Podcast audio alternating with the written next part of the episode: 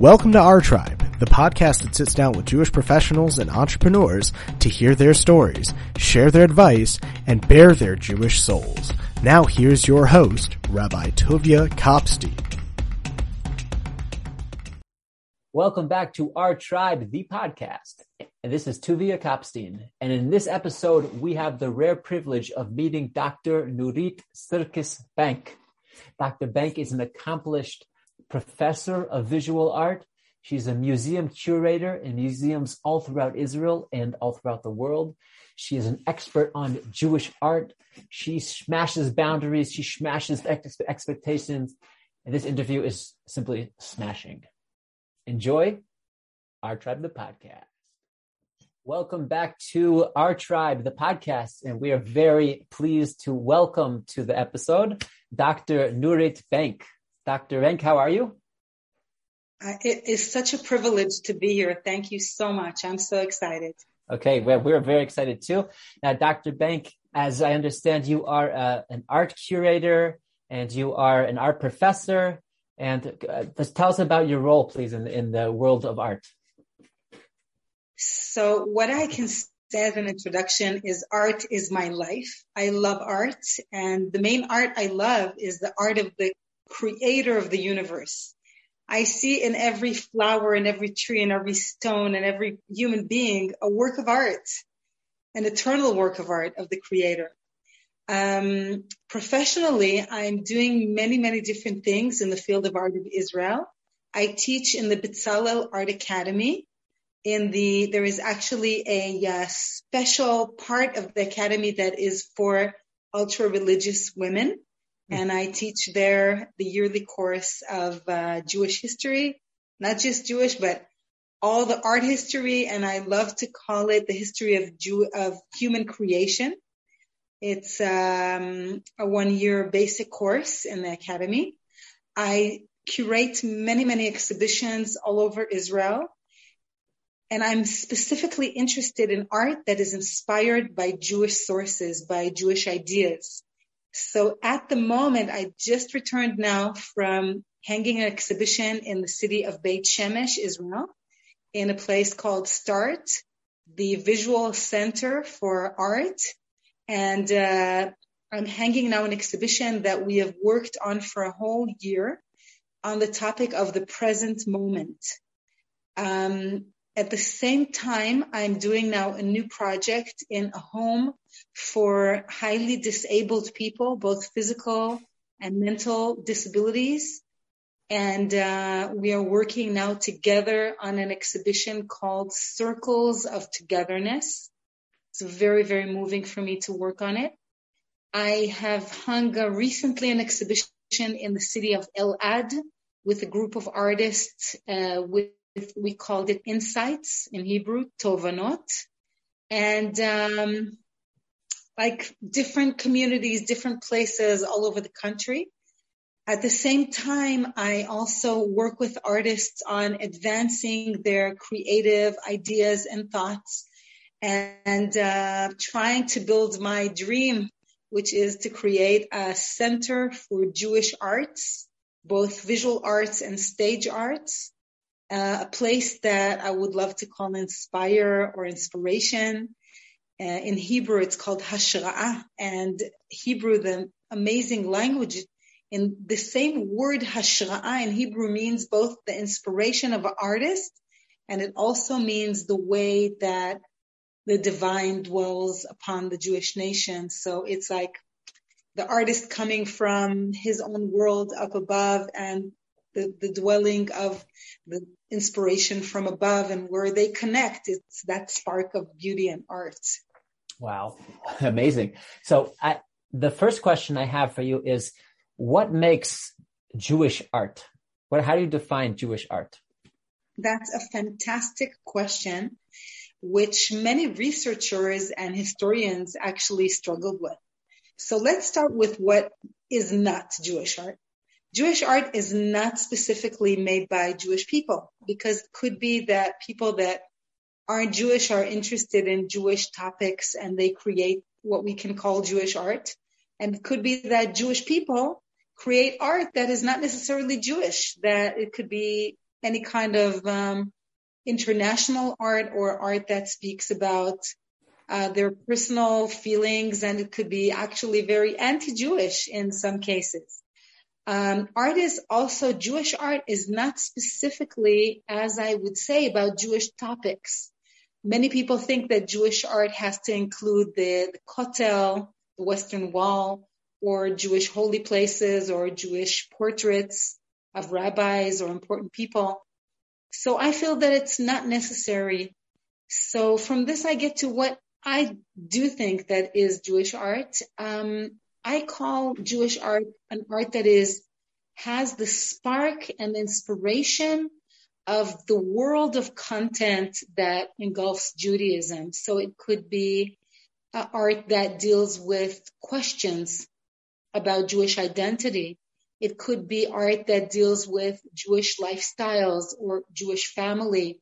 It could be art that um, is interested in the Jewish history in all its different uh, facets. It could be art that doesn't even look Jewish, but is asking a question that comes from a Jewish source.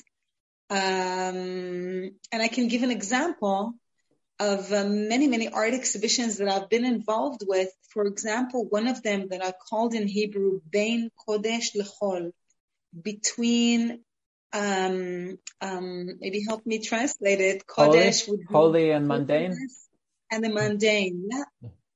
So I invited different artists to create works of art with this question between the holy and the mundane, because Judaism is not just about holiness. It takes the mundane and it actually elevates it into a holy realm. Because in Judaism, actually every simple action, starting from the basic needs of breathing, eating, having a Jewish family, all of these simple, simple actions can become holy actions when we put inside them the Jewish spark and the Jewish intention. And uh, actually, this exhibition of between the holiness and the mundane we try to grasp is there something that is absolutely only, only holy and disconnected to the regular everyday life? Or is there anything in the everyday life that we could say that it has no sparks of holiness? And actually every artist asked and answered this question from different angles. And it was really, really very, very fascinating. Wow. And they, when you say they asked and answered, that means that you, by looking at the art, you can see that they asked and answered, or is there some kind of quotation or testimonial from the artist that accompanies their their work?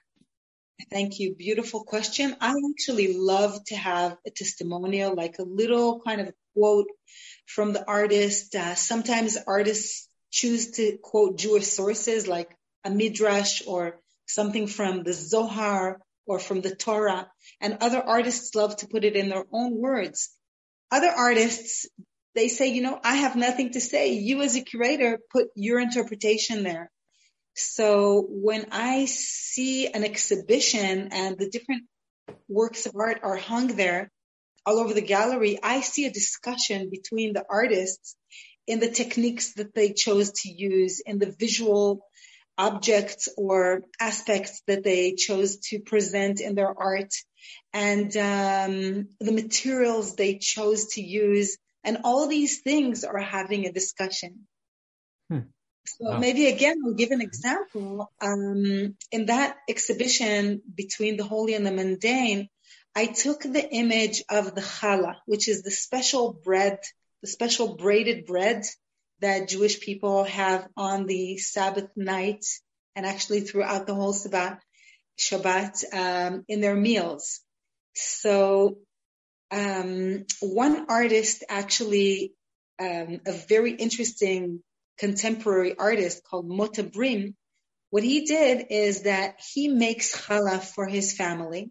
And he noticed that on the baking paper, there is kind of a print of the challah as it goes into the oven and out. So most people see this print, but don't regard it as a work of art. But he, as an artist and a contemporary artist, he actually started a whole new way of looking at very simple things like baking paper and elevating them into a artwork, which is made. It's a ready-made work of art. And then he started playing with it. In the beginning, it was just simple challahs as they leave their print on the paper. And slowly, slowly, he started positioning the challahs in a certain way and opening the braidings in certain ways. So it actually looks like a dance, like when he puts the two challahs one next to each other and he opens the braidings of them, it looks like two people dancing. Wow. Now another artist took this idea of the baking paper, which she actually didn't know that this contemporary artist does it. I actually presented it to her. What she does is that she takes those baking papers, she cuts them to pieces, and then she sews them with her sewing machine or hand sews them and makes amazing things from these challah baking papers. Like um, she made kind of curtains that move in the wind, and um, she just uh, asks this question of does the thing has to stay as it was created initially, or can it go through changes? And the last work that I want to mention here is I invited to this same exhibition a young woman artist photographer that took pictures of challahs at the time of Sreifat Chametz.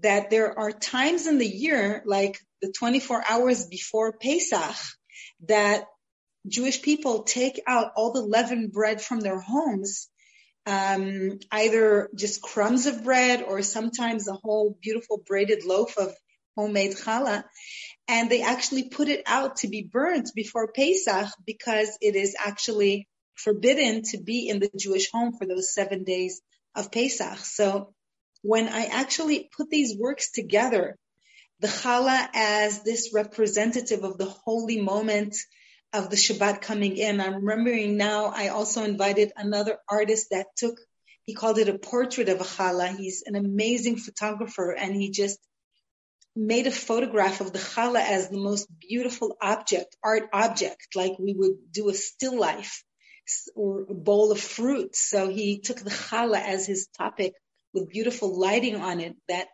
presented glory and beauty.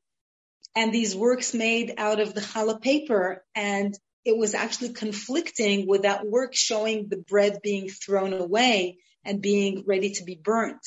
So all these works of art, if you can understand what I'm saying about discussion, they discuss the different aspects of the holiness and the mundaneness of bread as something so basic and something so holy at the same time. Wow. Very fascinating. Okay. So my next question is, um, I want to ask, I know that there's a very interesting backstory that you have about how you came into the, the world of, of teaching art and curating art. Uh, can you give us a little insight into into how I know it would be a long story that's way way too long to tell on a short podcast, but but uh, somehow the brief the brief version of of how you came to this. It's my pleasure to share this story. I want to introduce first to say that I see in my 31 years that I chose to be an observant Jew that actually the, the endless infinite wisdom of the world of Hashem, of the creator, actually meets every person where they are, where they are present. So, for example, my husband is a medical doctor. He's a dentist and he has many friends that are medical doctors. And when we sit around our Shabbat table, we hear these amazing stories that a doctor was in the middle of a surgery and he was a Jew, but a completely secular Jew. And as he was in the surgery, he was ignited and inspired to understand that there must be one creator of all these different human beings because their organs are so perfectly intact and so perfectly harmonized and they're the same in all the different human beings. Or another friend of mine who was a musician and she told me she was in the middle of a concert in Norwegia. In uh, it was just the sun was setting on the Friday afternoon, and as she was playing the piano, she realized, wow, the sun is setting. It means it's Shabbat. And she asked herself, is she actually allowed as a Jewish person to play music on a piano on Shabbat? And that question that she got as she was doing the thing she loved most, sitting in a concert in front of the audience, she was inspired to check her Jewish roots. So the same with me. As I began to say that art is my life and is my essence, as I was searching for the topic for my PhD after I um, completed my BA studies in art history and philosophy and my MA studies that I researched the interrelationship between art and photography. I was searching for the big topic for my PhD that in Israel is usually seven years after you start it. Um, so after you start I, the doctorate program, yeah. exactly. You're so in the, you're in that. Okay, got it. at least 14 years Israel to do a PhD in um, the humanities. Uh-huh. So actually, I was searching for my topic, and I wanted to find that truly inspiring artist that doesn't copy from other people, that is always innovative, that is fascinating, that his ideas are so deep and rooted, and that he can bring people so to be so inspired and so like elevated through his work of art. And I actually went to Europe to search for this artist. I wanted a living artist.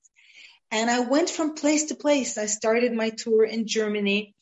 I went to museums and private uh, collections and galleries and I was searching and searching and I couldn't find him there. And I went on to Paris to France and I was searching in all the galleries and all the museums and all the collections and all the people that know other artists and I just couldn't find him. And then eventually I got to London. Eh, the year was 1991. That's 31 years ago. And uh, I want to mention that I was a completely secular Israeli that had uh, no idea in anything Jewish. And there was one exhibition at the time in London that was um, called The Jewish Experience in the 20th Century. It was presented in the Barbican Center of Arts and it was created, curated by Avraham Kampf. And incidentally, years later, I bumped into the curator and I said to him, your exhibition changed my life. And he actually said, hmm, he didn't ask me how he didn't have the time to hear, but I can make it short that I really didn't want to go into that exhibition. It didn't sound interesting to me. I was more interested in international art. I loved abstract art, conceptual art. I didn't think that a Jewish art exhibition that was historical could be of any interest to me. But as it happened, I'm a very kind of um, prof- perfectionist academic and uh, I had this list of all the exhibitions in London and I just had to view them, you know, to say, okay, I went to this, to this, to this. yeah. And at that day, um, this was the only exhibition that I haven't gone to yet. And that morning I asked myself, uh, you know, I said, let's go to the exhibition. And I found inside myself a little bit of resistance and I didn't want to go. And I tried to search within myself, what is my resistance? Why don't I want to go there? And every, every, um, kind of thing that I said to myself as the reason of why I don't want to go, I found another reason why I actually should go. And uh, as I say it, this exhibition really, really changed my life because it put me face to face in front of my Jewish identity that I really put in a very back back burner. It wasn't anything that was in the front of my consciousness at the time. I didn't feel specifically connected to my Jewish roots because I was, I grew up, um, my father was in the foreign affairs of the state of Israel. And by the age of six, we were already all over planet Earth, including Iran, in the 1970s that they were the best friend of Israel at the time. Of course, uh, Europe, America, uh, South Africa, Australia, all over the world. And um, I really didn't think that Jewish Jewish content was something that would be relevant for me. But what happened there in short was that for many, many years, I had this question that I would wake up in the morning with and I would go to sleep with. And this question was, who am I?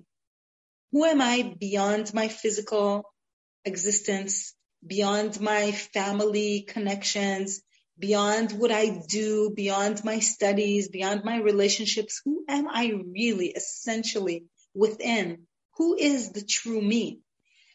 And this question actually got answered there in the museum in front of a work of art. And that was the beginning of my journey to Judaism. How did it answer the question? Well, okay. So the first pictures of that exhibition were very painful historically. Mm-hmm. Uh, the Kishinev pogroms, um, the ghetto on fire, um, the expulsion, really, really very difficult emotional pictures for me. Now, for me as a person that art is my life, I don't see a work of art just as a little bit of paint on a canvas or as a visual representation of something. When I see a work of art, I actually delve into it. I dive into it. I feel it. I can smell the smells. I hear the sounds. I see the sights. My whole body is alive with that art. I feel it in my cells. So the first works of art in that exhibition were so painful for me that I couldn't even stand in front of them. I just felt so shocked and so devastated, like uh, pounding on my heart. I felt that the weight of Jewish history on my light shoulders, mm-hmm. and I just couldn't stand it. I almost wanted to run away from that exhibition. And as I was running out through the exit, because it was called the Jewish experience in the 20th century, the works of art became more and more abstract and works of art that I felt more and more comfortable standing next to them and not having to run away. So I reached this work of art that was just a little bit of blue and white with a few Jewish Hebrew letters floating there in the air. And as I was standing there getting a breath of air after the trauma I went through from the first works that were exhibited, somebody walked behind my back and continued walking on.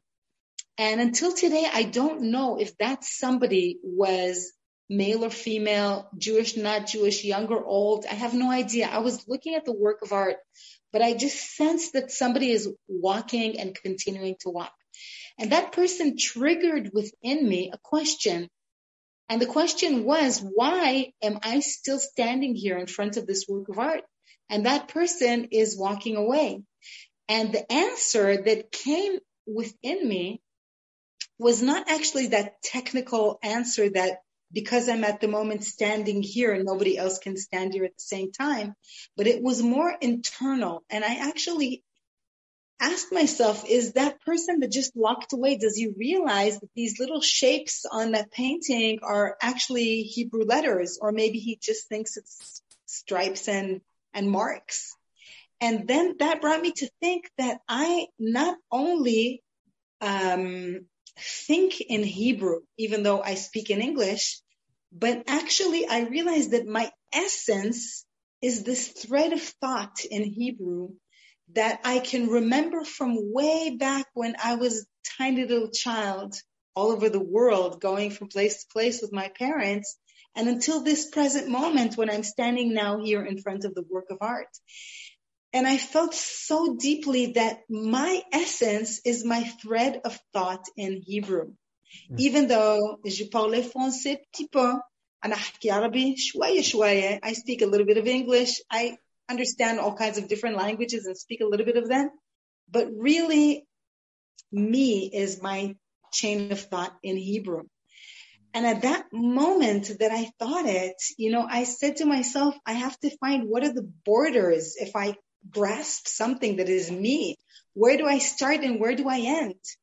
And my question was, do I start at the soles of my feet? Do I end at the top of my head? And my answer was no, that I burst external, I, I, I actually trans, trans what something out my, yeah, outside of my body. You know, it's mm-hmm. not, I'm not confined into this physical form. And then I asked myself, until where do I get? You know, do I get to the ceiling? I break the ceiling. I break the boundaries of planet Earth to atmosphere and the outer space. And I'm just saying to myself, wow, wow, wow, the thread of thought has no boundaries. And then it came to my mind the word in Hebrew, Ein Sof, which means infinity. And it is actually one of the names of the creator of the universe. And at that moment of thought, it ignited a spark in me that I realized that this entire universe was created through the 10 utterances of Hashem in Hebrew. Vayomer Elokim Yehi Or. You knew, but and you knew this? You knew this at the time, even though you grew up secular? I knew that. I knew that. I knew. And Hashem said, let there be light. I knew that in the same language. And I realized he didn't say in English, let there be light, or in Arabic, Fadal al Nur, or in French or in German or in Korean or Japanese. He said it in this holy language that is instilled inside not only my brain, but my entire existence. And at that moment, I realized that the deepest part in me, the who I am, is connected to the entire force that created the universe. And that was such a life changing insight and realization that I can say that for so many years I felt as, as if I was a little thread in the world that I am alone. But at that moment that I realized that the creator created the world in the same language that I think within, endless, endless connections came out of me to the entire universe and the universe is connected to me in every way. And uh, my first question was, what is my obligation once now I realize that I'm connected to the creator of the universe? How does it influence my way of life? And it was clear to me that it had to change. It was clear to me that my life is not in sync with what the creator would want for me. And I knew I had to find that answer to that question. What is my purpose in the world? And how should I live my life in the way that the creator would want me to live? Okay. So where did you go? Where did you go from there? How did you get started to answer that question? Yeah. So first of all, I can say that I was so shaken by this experience in the museum and when I stepped out of the Barbican Center into the streets of London, the whole world looked different to me. I looked at the trees and we usually see a tree as an object, as something stable.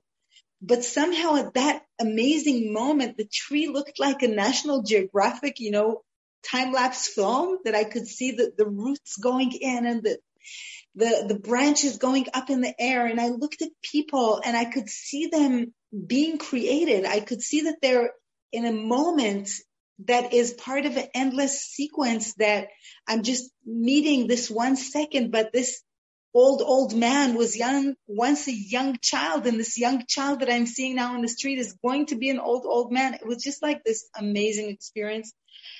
Like the whole world looked as a, a work of art. And I realized that the creator is that artist that I was searching for, that this is our world is actually an everlasting piece of art that is being renewed at every split second. It was so powerful, that moment. It wasn't something intellectual that I learned from a book or somebody told me. It was an insight that burst from within, realizing that this world is an entire work of art that I am part of. So from there, the museum, I went to my hotel room. I picked up the phone to El Al. I asked, when is the next flight to Israel? And they said tomorrow morning, nine o'clock. I said, put me on that plane. And I want a window seat because I love seeing the clouds. It just gives me such a, a joy. I call myself, I am the child uh, running in the fields of clouds of my childhood. This is my memory, childhood memories being in those airplanes and looking at the clouds from above when you see the sun shining on top of them with their various colors. And I just came to Israel and I was in a different kind of a mindset. I was very open to Judaism, but I really didn't know what am I supposed to do.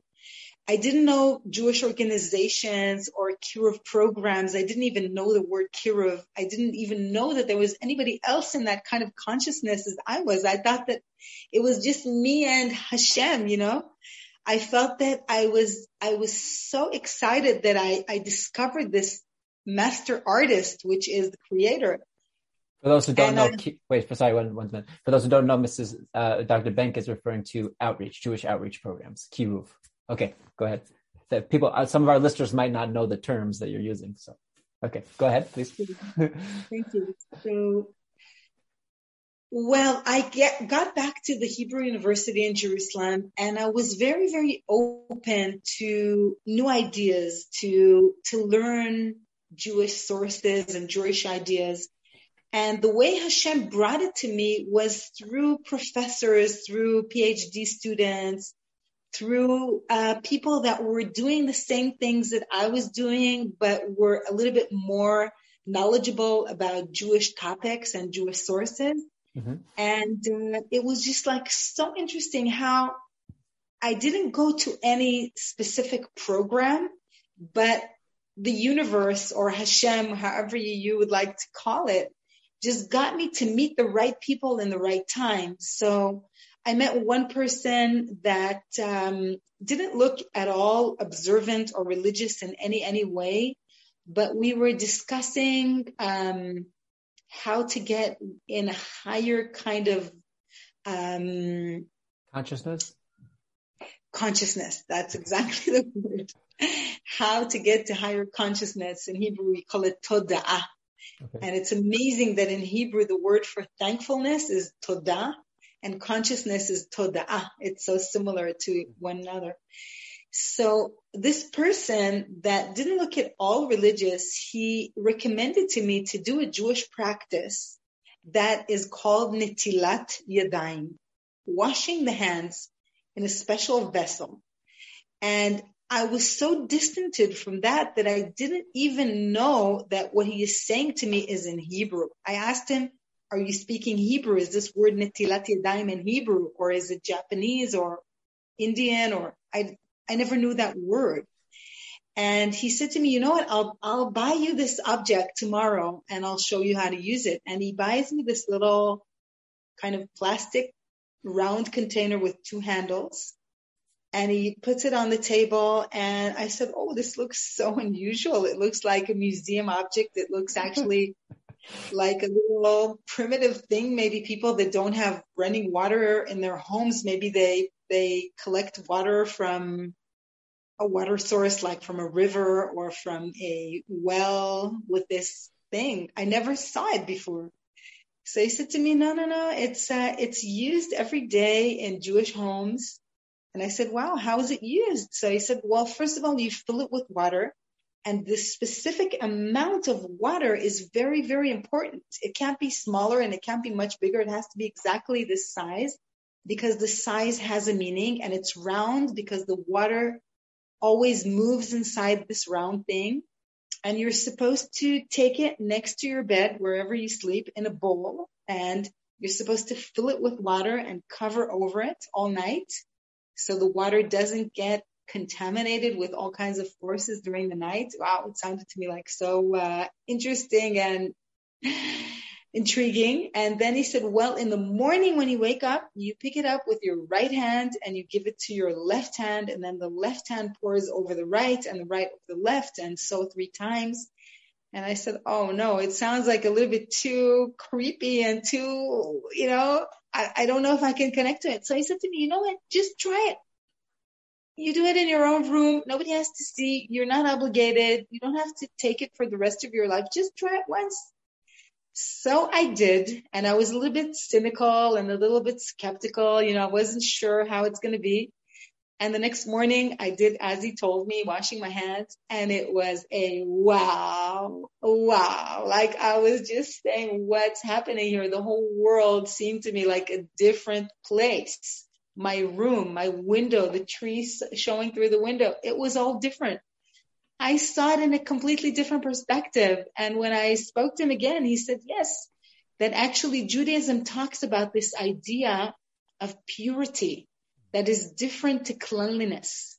in our Western world, we usually talk about hygiene and being clean, but it's something completely different to purity, which is something that is spiritual. It has nothing to do with cleanliness. My hands are clean when I wake up in the morning, but when I wash them with this special vessel of water with a spe- specific way that we do it, as it is written in the book of the Jewish law called the Shulchan Aruch, we have this law. This is the first thing, almost the first thing we do in the morning when I did it, I actually entered this realm called purity that I didn't know before. I was alive at that time 27 years and I never did this practice. And once I experienced the purity in my own life, it was just so overwhelming. It was so exciting. It was so, it was just like, wow, finding a new world. It was really, really life changing. And I just want to add one sentence that I learned at that time as well. He taught me this uh, person that was sent to me by Hashem, as I say, by, he said to me, as you open your eyes in the morning, you have to say one sentence and you say, I thank you, um, the eternal king for returning my soul inside me and my belief is very big. That's a, a kind of a your belief, no? right? No, your your belief or my belief. It's Doesn't very mean... interesting. it's really for another time. Yeah. relationship. So it was just like wow. It was a new morning beginner. I grew up in Los Angeles where in the 1970s. In many many places there was this beautiful little poster that said, "Today is the first day of the rest of your life." And it was kind of a sentence that I always lived with.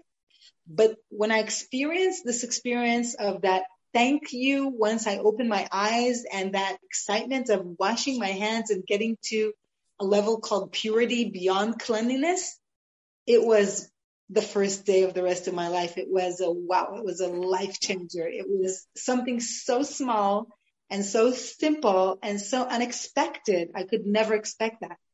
But once I did the mitzvah, I immediately felt this amazing, amazing feeling that I can't even express in words.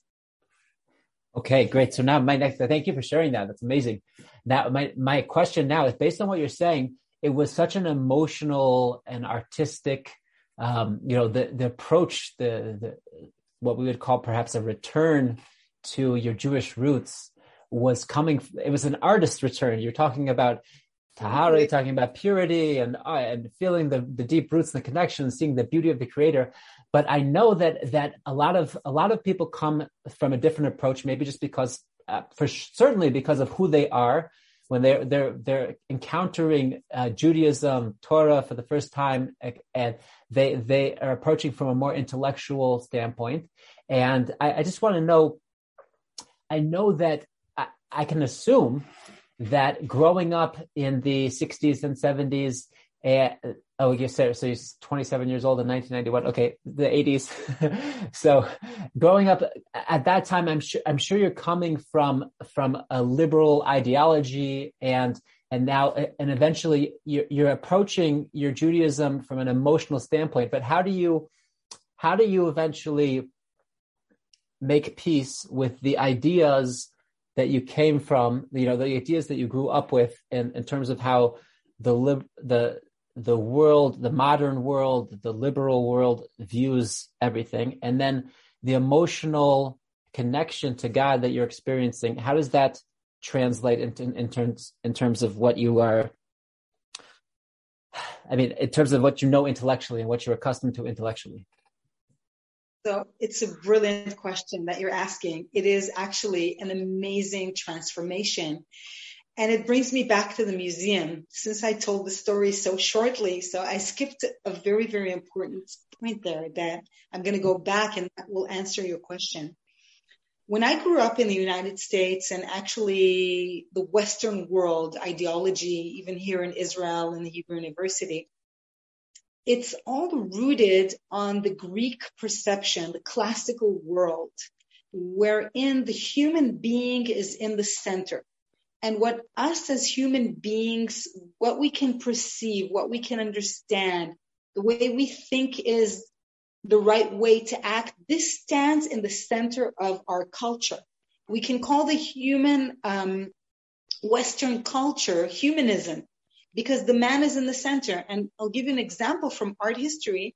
The Greek temple is actually exactly built for human dimensions because if it's it's a, a average height man standing in an average distance from the building, it's calculated so that his eyes can perceive the entire building from the bottom step until the, the top of the roof. The, the whole building of the Greek uh, temple is built according to human perception. So is also the Greek, for example, the tragedy, satire, and comedy. They're built for human perception. There is the, how do you call it, the unity of time and the unity of place and the unity of narrative, these three unities.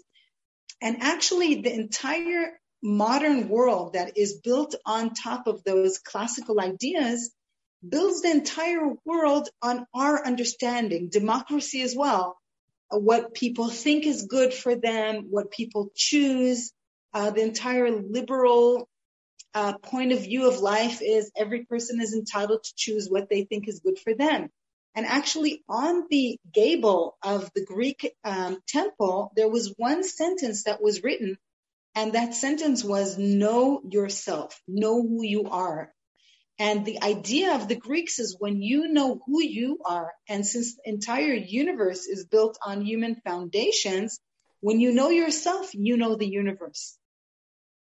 When I was standing there in that museum, I came with that ideology. This is really who I am and where I stood.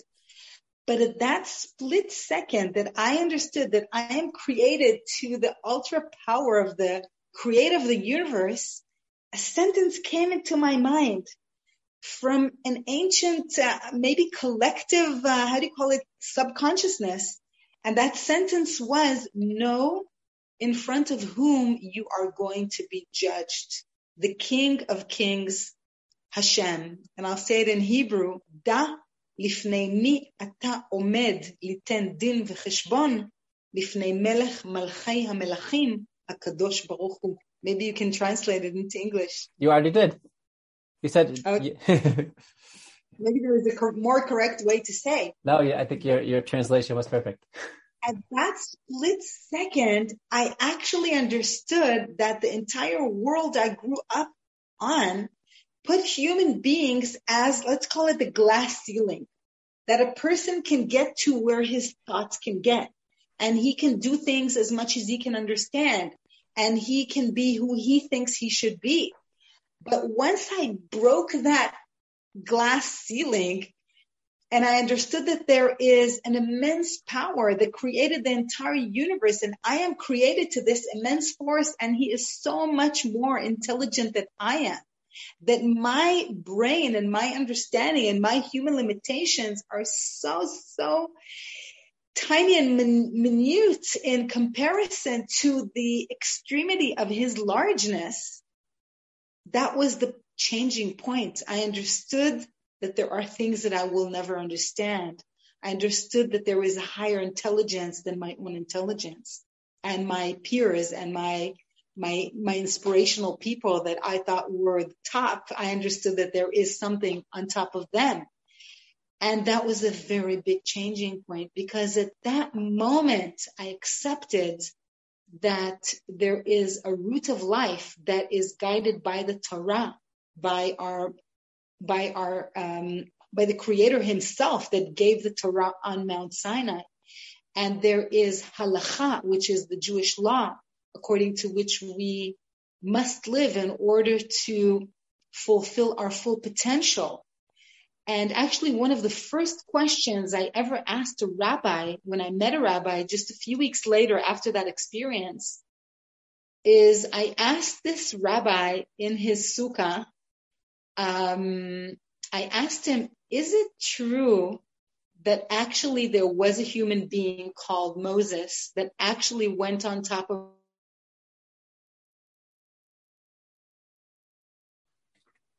oh We froze up.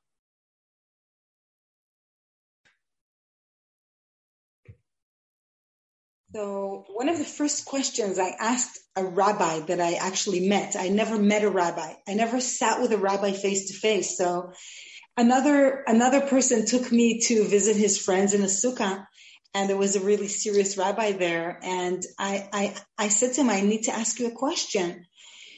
And he said, yes, you can ask. And I said, I want to know, is it real? Was there really a human being called Moses that really went on onto a real mountain called Mount Sinai. And on top of that mountain, did he really receive the word of God inside a real object called the Torah? Is it real? So he said to me, it is absolutely real. And he said, a person that does not believe that is not Jewish. And I was, you know, thinking with myself, well, do I believe it or don't I believe it? So I said, wait, I have a question. I said, if Moses was a real human being and he really on that top of that mountain made a conscious meeting with the superpower that created the entire universe that we call infinity that we can't even grasp in our minds it's it's not that old man with a white beard above the clouds as is painted in the western art we know in Judaism that we cannot think of God as a figure, as a form. It is something way, way, way beyond. So I said, could it be, how could it be that they could converse? How could they discuss? How could this limited human being have a discussion with the infinite? And actually, I was asking a question about myself, about myself standing there in the museum and at that moment, realizing that I, as a human being, am connected to the infinite. And he answered me in a very wise way, in a very Jewish way. You know that Jewish people, the way they answer a question is by asking another question. So since he knew that I'm a, I was a PhD candidate in the Israel, in the Hebrew University at that time, he said, I want to ask you a question. Let, let me ask you back a question. Can you imagine a three year old child? I said, sure. And can you imagine that his grandfather is a professor in the Hebrew University? I said, sure. Now he says, this professor, he's not just a regular professor. He's a professor of philosophy and psychology and neuroscience and all kinds of different areas, mathematics and whatever. Okay. And he's a Nobel Prize winner. Now, could the grandfather and the grandchild have a conversation? Can it be that the child will ask something and the grandfather will answer in a way that the grandchild will understand? And actually, then he went on to another conversation, and I was left with that question, and I understood it that second. Wow.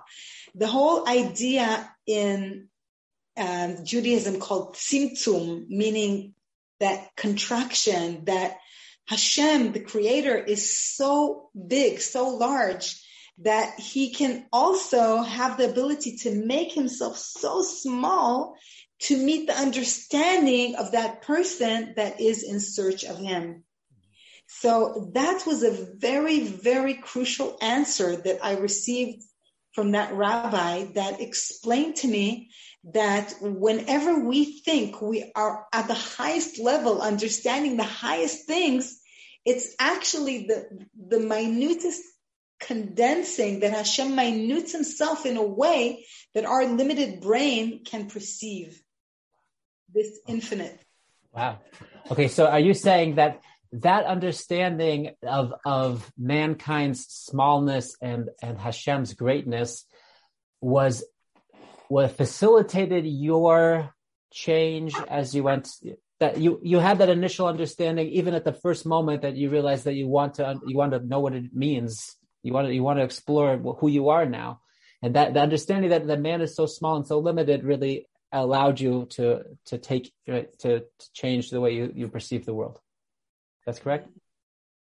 Study halacha as a like a user user's manual you know like mm-hmm. when we washing machine we have to u- read the user's manual to know what buttons to press and how to make it work and the way I grew up, you know, there were no rules. Whatever you feel like, whatever you think is okay, you know, everything is in our liberal point of view. We can accept and we can um, adapt to any kind of lifestyle and any kind of ideology or any kind of personal perception that we want to.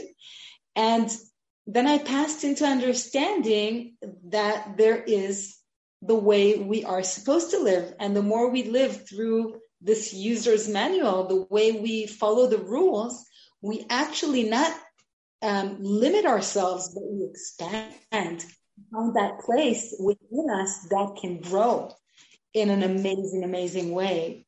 And I can say in one little word that as long as it's intellectual, we hear about it, it stays as a theory.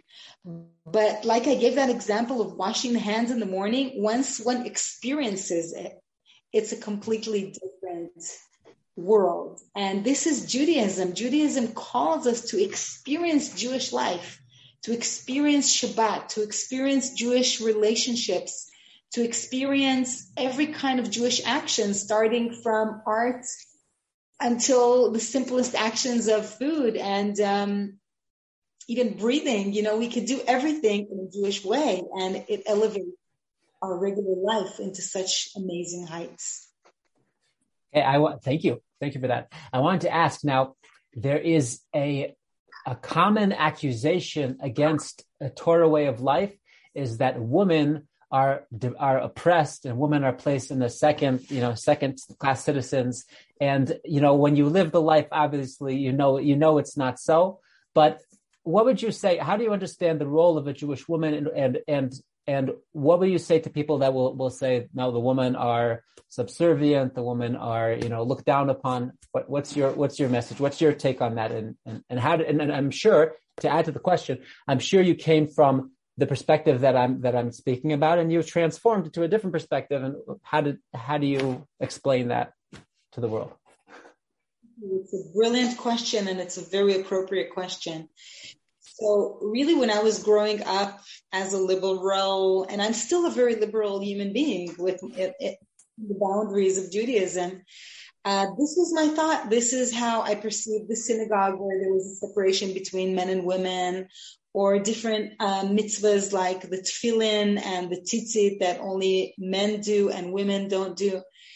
But as I went deeper and deeper into Judaism, I understood that there, it's actually a non-comparable way of life that we should not look at it as uh, uh, mitzvahs of male should be just like the mitzvahs of the female because male and female are so different essentially.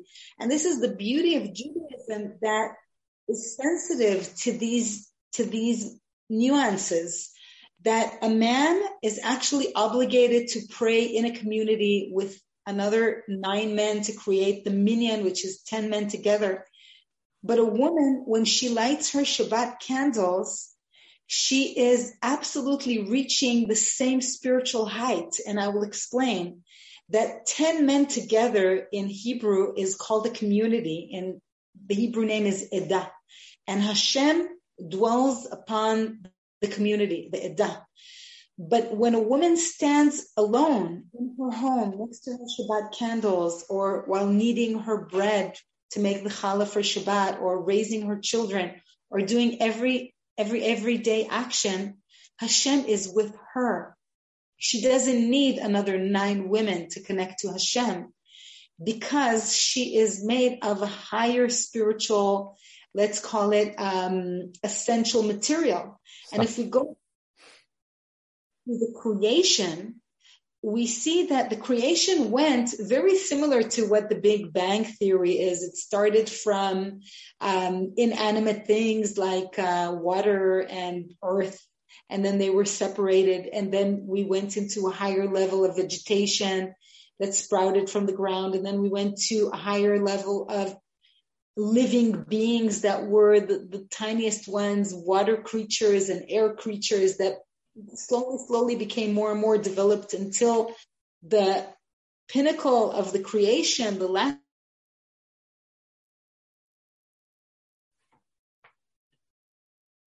Okay. So as man is the pinnacle of creation that was created by the hands of the artist, Hashem, that took the earth that was mixed with water and with fire, and then Hashem put in the spirit, the soul. Then the creation of, of the female was from the highest, highest material because she was already created not from the basic material of soil that man was created from, but she was created with already the soul inside of him. So the woman was the last, last, last creation that was created in the universe, and therefore she is actually the crown of creation. And this is the explanation why women don't need some of the mitzvahs that men need that are called mitzvahs that are connected to time. She is beyond time. She is beyond um, the the the need to do rituals because she is internally connected to the Creator by giving birth to the next generation. As Eve said in the book of Genesis, I am part of the creation of God. I am taking part in it by bringing the next generation to the world. So as I continued my journey in Judaism, I found out that so many of the rules and the laws are very sensitive to women's role and they there is such an utter respect for a woman as a human being and as a different human being to males and as someone that has a different set of abilities and talents and the right perspective of allowing her to express herself in her most totality in the right way. And I'll give one example. My PhD dissertation was visual aspects of contemporary Hasidic weddings in Israel. Hmm. And things that I noticed from the beginning was the separation of space between men and women. There are two separate spaces. And uh, this made me think and rethink about our Western world and its standards. And I can say like this, when there is a space in which men and women are together, there is this constant consciousness of how do I look? How do I present myself to the other gender? There is a lot of self consciousness. When the space is separated, when there is dancing that is separate from men only with their own energies, and there are separate dancing for women only with their energies, there is something that is so much more comfortable, something that is so much more natural, something that releases stress and makes the entire experience much more elevating, much more spiritual, much more true and much less a stage presentation than when it is in a different way. Mm-hmm. So the Jewish woman is actually the powerhouse behind the Jewish community and the Jewish family. The Jewish mother is, is, there, so responsible for giving the love and the direction and even the Torah to the children the woman is there to build the relationship together with her husband in the home. The woman is there to move the Jewish community forward in so many different ways that are different to what the Western culture thinks, but give her so much space and so much expression and especially so much joy and fulfillment. Thank you so much, Dr. Bank. I really, it's getting late. So I really want to thank you for your time. And there's so much more to talk about all of these topics that we touched upon. Um, what would you recommend? We'll talk afterwards, but what would you recommend if a person wants to find out more about um, what you've done in the world of Jewish art or any of your other, any of your writings or presentations? Where, where can they look? So I actually I'm dreaming to build a site. It's not ready yet, but I'm in all kinds of different places. Um, I'm waiting for that as well. And I hope to a center for arts called Inspiration, and I invite you all to come to the opening. Okay, very good. Thank you so much for your time. We're really appreciative, and I know a lot of people will find much value in what you've what, what you've shared today. Thank you. Thank you. You've just listened to another great episode of Our Tribe the Podcast, brought to you by the Podcast Fellowship and hosted by Rabbi Tovia Kopstein. Tune in each week every Wednesday at 1 p.m. Eastern Time to hear more great episodes of Our Tribe the Podcast. If you have any suggestions or questions, email us at ourtribe at podcastfellowship.org. And don't forget to like, share, and subscribe to help the tribe thrive.